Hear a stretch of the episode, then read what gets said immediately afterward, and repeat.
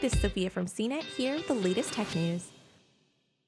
On Wednesday, the UK announced that it will start taxing digital services on April 1st, 2020, a move that will impact a broad spectrum of US tech giants, including Amazon, Google, and Facebook. The tax will amount to 2% of the revenues of search engines, social media services, and online marketplaces that derive value from UK users, known as the Digital Service Tax, or DST for short. It will apply to all digital services with global revenues of $647 million or more, with at least $32 million deriving from users in the UK. It's expected to bring in $84 million this year and around $113 million annually.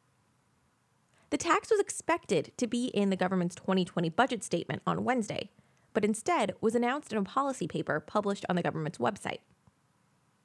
The UK's decision to press ahead with taxation comes amid efforts by the Organisation for Economic Cooperation and Development to reform international tax rules, which will likely result in digital companies being taxed more widely around the globe, amounting to an estimated $100 billion annually.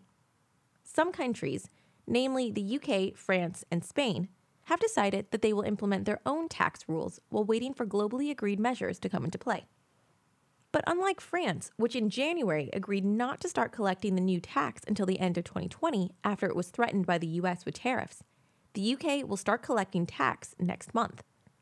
The British government has previously insisted that the tax is not discriminatory against the United States, as it applies to all large digital companies, not just those in the US.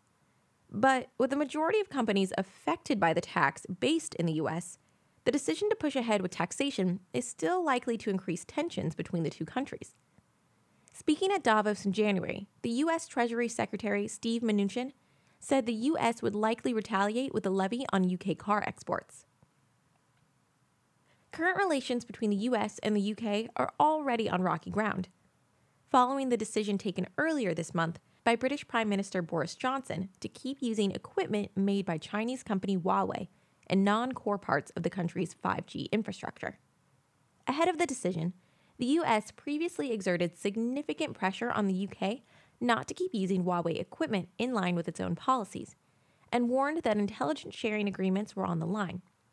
The UK's failure to comply with this request reportedly resulted in a tense phone call between Trump and Johnson, after which Johnson canceled a planned visit to the White House.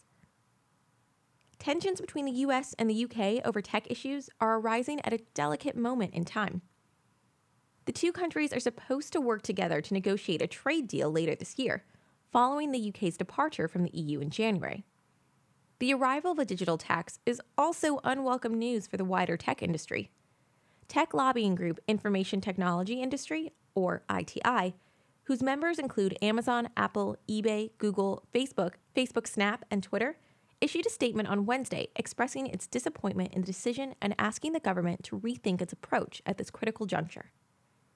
In the proposals published on Wednesday, the government said that it still believed that reaching an agreement with the OECD on reforming international corporate tax rules was the most sustainable long term solution. Its own digital tax is therefore designed to serve as an interim measure and will no longer apply once an appropriate international solution is put in place. For more of the latest tech news, visit cnet.com.